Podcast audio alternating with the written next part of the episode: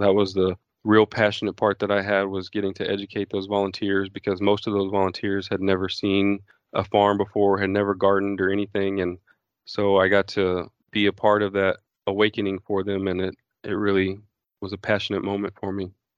NCAT's newest sustainable agriculture specialist, Darren Gauss, grew up in Yoakum, Texas, a small agricultural town. After some other career moves, he made his way back to agriculture, including a stint as the farm manager at the San Antonio, Texas Food Bank. In this episode of Voices from the Field, Darren tells fellow NCAT staffer Justin Duncan about his journey and the passion that he feels for spreading the word about sustainable agriculture. Now that he's gone from using NCAT's sustainable agriculture resources to being a staff member, he describes what he thinks he can contribute and some of what he hopes to learn. Let's listen. Hi, my name is Justin Duncan, and I'm here today with Darren Gauss, and we're going to do a Meet the Darren podcast and find out all about Darren. First off, Darren, why don't you give us a quick history of where you were born and raised? Yeah, so just like Justin said, my name is Darren Gauss, Gauss like house. I was born in a small town called Yoakum, Texas. At the time, it was probably only 5,000 people, and I don't think it's moved up much from there. And then we moved to a town called Pearland, Texas, when I was 5, with my dad relocating for a job. And back then, I think we were moving in, and it was about 18,000 people then. It was just south of Houston. That's where I did most of my K through 12, and then I stayed a little bit longer after high school. Good to know that you lived out in Houston, because Houston is great. Was raised there myself. So do you have any family connections to agriculture? Yeah, so like when I say that I'm from Yoakum, Texas was the leather capital of the world at one point. So it was just kind of surrounded by agriculture, anywhere from, cow-calf producers and hay producers, and then lots of row crop producers out there as well. And they were also famous for tomatoes. Every year we have the Tom Tom Festival. So it was sand country, so there was a lot of tomato growers out there as well.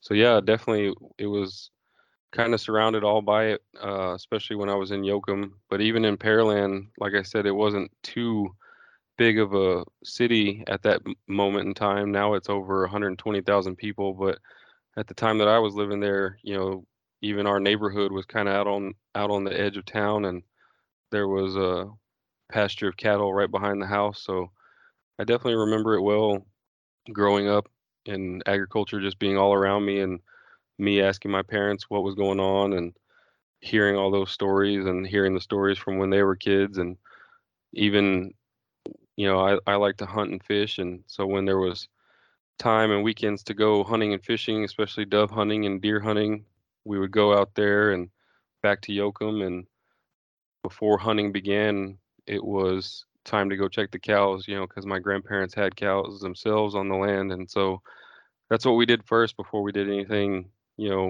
hunting wise. And so your grandparents actually were involved in agriculture as well? Yes, my grandparents for sure were. Primary jobs were teacher. I had my grandmother was a teacher. My grandfather was an attorney lawyer for the town of Yoakum. Then my other grandparents, one was a stay-at-home mom, and then one was a retired Navy veteran, and then he worked for the Texas Department of Transportation. But, they all lived on land, and so they either owned land in a different town nearby or lived on land, and so there was always something going on, and they were definitely involved in cow-calf operations and large gardening and chickens and something going on all the time. That's pretty cool. So what about your academic history? What led you to pick agriculture as your major? Yeah, so like I said, when I graduated high school, I was actually in Pearland, and my dad was an architect. So, the first thing that came to mind for me was, let's go be an architect. So I started at the University of Houston architecture out of high school, and I enjoyed it. I definitely liked the architecture classes, but it was kind of demanding, and I kind of lost focus in my core classes. Who wants to go do calculus when you get to sit there and design and paint and do things that really interest you. But then I got a job as a kitchen designer. So we designed kitchens and serveries for schools and hospitals and office buildings, bigger buildings that needed their own kitchen. And once I got that job, I was like, do I really need to get a degree? I'm getting paid pretty well. I might as well just stick with the job. And that's what kind of happened. And then I started realizing that I really liked it back in Yoakum better. And so I was still going there on weekends to hunt and fish and garden with my grandmothers and my aunt. I just realized that I really enjoyed Yoakum more than I did the city life in the concrete jungle. And so I ended up moving back. And when I moved back, you know, I was just living in a camper on my aunt's 20 acres, and I was a ranch hand for a cow-calf operation there. It was about 10,000 acres and 1,000 head of mama cows. Yeah, and so once I was doing that, I saw that agriculture around me and just fell in love with it again, and the seasons, and, you know, when was hay season and when was it time to just feed cattle because they didn't have enough grass and all that. And when we started working cattle, you know, I had that aha moment of I was riding horseback through some brush, and I rode up on some deer, and, you know, because you're on horseback, they don't know what a man on a horse looks like, and they haven't seen it that much before. And it was just kind of a serene moment. And I realized that I wanted to be outside and a part of that ag cycle again. And so I was, you know, at the time I was dating a girl that's now my wife, and she had plans to be a teacher, and she wanted to go to Texas State University. And so I joined her there and finished my bachelor's in science and agriculture. And at that time it was kind of I was what they called a non-traditional student, because I was almost 30 at the time, but it really helped focus me as well. Going back at an older age, you know, you put your priorities first, and it's a little bit more enjoyable, I think. And while I was there, I got to work on the Student Sustainable Farm, and we were basically a 1-acre garden that we were growing food that went back to culinary sites on the Texas State University campus. And so we were students feeding students, and I just fell in love with growing food again. That's pretty awesome. So what have you been doing since you graduated? Yes, so for the last 5 years, I was working at the San Antonio Food Bank as the farm manager. San Antonio Food Bank actually has an urban farm located right behind their property. There's 40 acres behind the property, and then there's also 65 acres out at the Mission San Juan on the southeast side of San Antonio. And with that 105 acres, we were able to produce about 300,000 pounds of fruits and vegetables each year, and that went back into the system, into our warehouse, and it was distributed through our 550 plus agencies, stores, and our community kitchen. And then we had a mobile mercado that reached food desert areas in downtown San Antonio, and it went all out through there. And then not only that, we used that farm in conjunction with our nutrition program to be kind of educators in the community in the 29 counties that we served. And so we had a lot of different education programs, and we taught about, you know, 5,000 to 6,000 people a year. And then we also had volunteers that came out and harvested all of our fruits and vegetables. We had no harvesting equipment. It was all done by volunteers. And so that was the real passionate part that I had, was getting to educate those volunteers, because most of those volunteers had never seen a farm before, had never gardened or anything. And so I got to be a part of that awakening for them, and it really was a passionate moment for me. I was just gonna say that's pretty awesome, man, because, you know, you keep on saying that theme of you've got this passion for your work, and you know, that's how I run too. And I feel like it's best to love what you do, and then you don't really feel like you're working. You feel like you're, you know, doing what makes you happy. So I like that that's your theme, that you've got this passion for your work. Yeah, absolutely. Passion was definitely a driving force for me. You know, as a farm manager, you kind of put on different hats. You know, one day you're working on irrigation or welding equipment that's broken, and it's all outside and in the Texas heat, and it's hard days. But at the end of the day, you look back and you realize that, hey, this food is going to go to feed hungry people, and we get to educate people that don't know about agriculture, and hopefully they'll in turn, you know, even maybe just start their own backyard garden. And that passion is truly what drove me to do that hard work every day. So since you've got this experience at the food bank, you've already, you know, had all this other experience that you built on, how are you going to, you know, work what you've done before into your career at NCAT? Yeah, so I think a lot of it is going to be that education piece. You know, it was a lot of learning myself. You know, book learning is totally different than in-hand training. And so I kind of just want to turn that knowledge that I've gained over the last 5 years over to some other people in other ways. And NCAT, I think, you know, is an excellent provider in technical assistance to farmers in our entire nation. And so I just, I love learning and I love teaching, and I'm ready to extend my network. What skills do you feel you're most confident in? Yeah, so there's some areas that I'm definitely confident in, like soil health and vegetable and fruit production. We also had a greenhouse there that did hydroponics and aquaponics, so I feel very firm in hydroponics. And then, you know, also, like I said, the hunter and fisherman in me is also a conservationist, and so wildlife conservation is really important to me. And so I hope I get to bring all those passions to NCAT and give in a little bit of different ways. And especially, you know, towards the last 2 years of my time at the food bank, you know, while I was there, I was implementing sustainable practices like cover cropping. But towards the end, I was really going into the regenerative practices of regenerating our soils.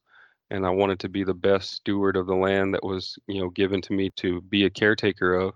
And so I know that NCAT works a lot with those different soil health principles and regenerative practices. And so I'm excited to use that knowledge and use it in ways that is beneficial for NCAT and all the people that they serve as well.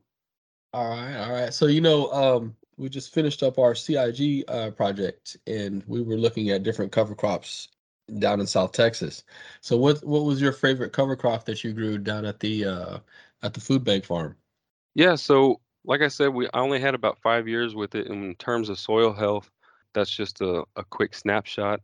You know, the whole time I was doing cover cropping, I was looking at, you know, NCAT and ATTRA publications, and I see Justin Duncan's name and doing work with humid and environment cover crops, and I really wanted to try some of those. But just in the knowledge that I had gained at that time, you know, I went with kind of some of the typical cover crops that you see. I remember the very first cover crop that I did, it was just wheat. That was kind of a monetary decision. You know, it was the cheapest thing that we could just try and get in the ground and see if it worked.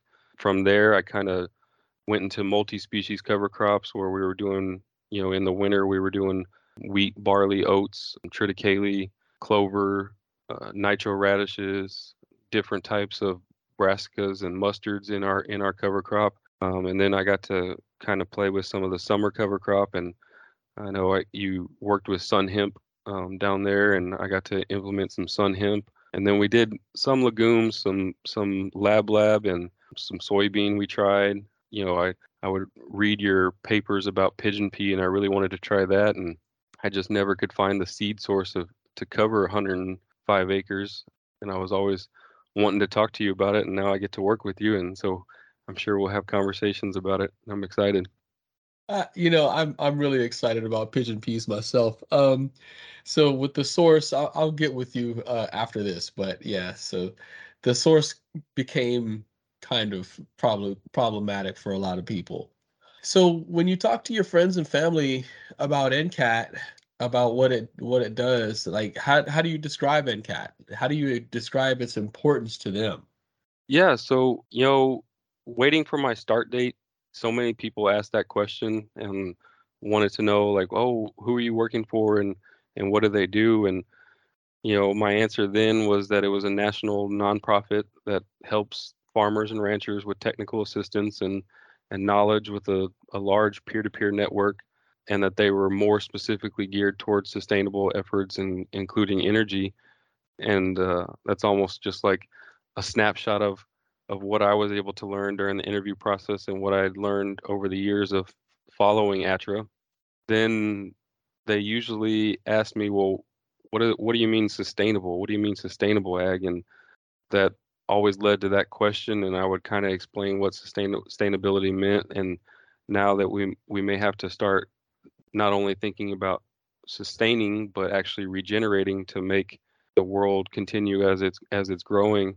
And to me, that's important, because whether we're talking about climate change or dwindling resources or declining nutrition and health, it's quite easy to see that it cannot be sustained. And it's organizations like NCAT and all of its partners to change that, and to give a fighting chance and the formula to fix it for the generations to come. All right. So Darren, I feel like it was awesome. I mean, because, I feel like I know you a little bit better now. You've said all the good stuff. You've pushed all the right buttons in my book.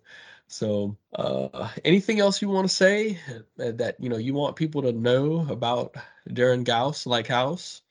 Yeah, no, I'm just really excited to be with NCAT now and getting to work on all the different projects, the hundreds of projects that y'all work on nationwide, and get to have my hand in a little bit of that and hopefully spread my knowledge and gain some at the same time.